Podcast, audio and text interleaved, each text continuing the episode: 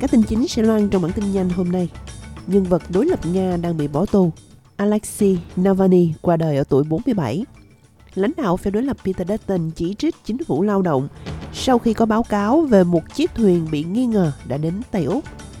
Thể thao ở môn bơi lội thì Shayna Jack ăn mừng huy chương đồng ở nội dung 100m tự do giải băng xanh tại Doha. Và một người bị bắt ở Vĩnh Long vì đốt cờ Việt Nam vào dịp Tết.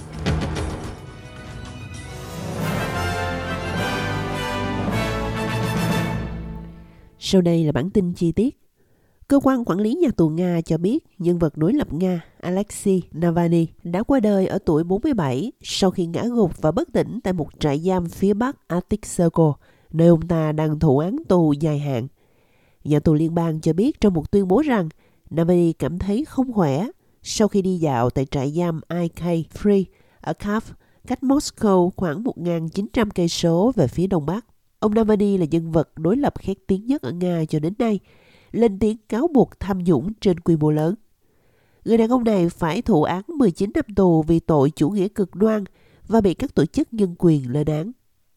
Quay trở về Úc, lãnh đạo phe đối lập Peter Dutton đã chỉ trích chính phủ sau khi có báo cáo về một chiếc thuyền bị nghi ngờ đã cập bến ở Tây Úc. Một cư dân ở Vịnh Beagle nói với SBS News rằng cảnh sát đang thẩm vấn một nhóm đàn ông ở Vịnh Beagle cách Broome khoảng 100 cây số về phía bắc. Những người được cho là đã đến từ Pakistan bằng thuyền.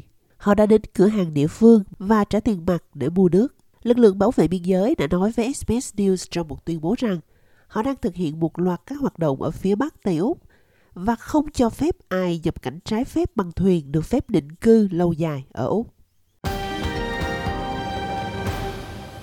Chuyển qua các tin thế giới khác, quân đội Israel cho biết lực lượng đặc biệt của họ vẫn đang ở bên trong bệnh viện Nasser Gaza. Việc này xảy ra khi nỗi sợ hãi ngày càng gia tăng với các bệnh nhân tại địa điểm này, khi Tổ chức Y tế Thế giới cho biết cơ sở này đang cần nhiên liệu khẩn cấp. Israel cho biết họ đã bắt giữ hàng chục nghi phạm khủng bố bên trong bệnh viện. Nhưng Hamas bác bỏ tuyên bố này là dối trá, nói rằng 5 người đã chết sau khi máy phát điện bị hỏng. Liên quan đến chiến sự tại Ukraine, Tổng thống Ukraine Volodymyr Zelensky đã nhận được tiền viện trợ quân sự mới và ký hiệp ước an ninh dài hạn với Thủ tướng Đức Olaf Scholz tại Berlin. Ông Zelensky đang thăm Đức và Pháp trong một chuyến công du nhằm tăng cường hỗ trợ quân sự vào thời điểm quan trọng trong cuộc chiến chống lại Nga, khi quân đội Ukraine cố gắng ngăn chặn các lực lượng Nga tiến gần thị trấn Adivka phía đông.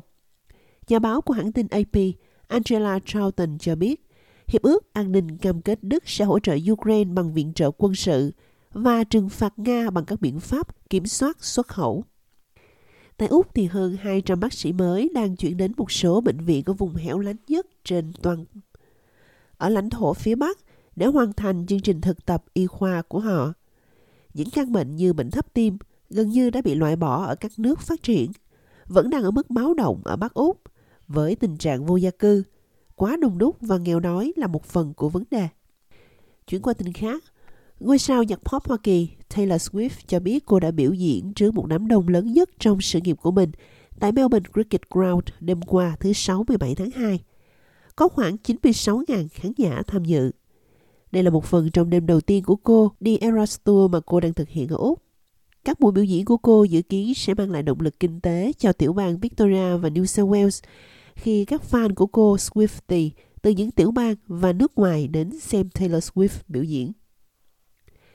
Triển vọng lãi suất duy trì mức cao trong thời gian còn lại của năm không làm giảm bớt sự nhiệt tình của những người bán nhà khi các hoạt động đấu giá tăng mạnh.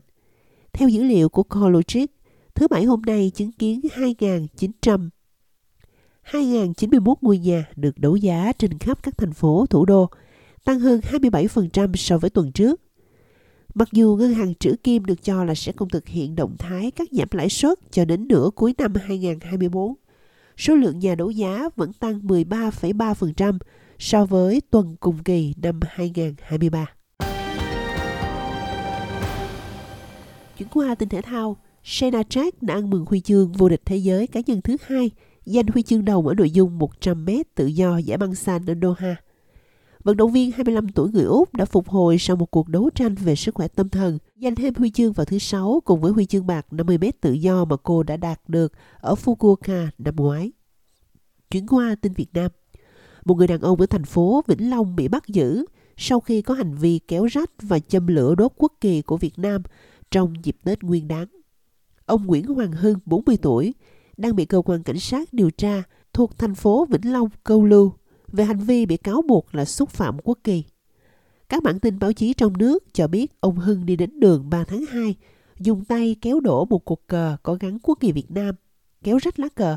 Sau đó ông mang cờ bị kéo rách đi đến đường Ngô Quyền, rồi châm lửa đốt.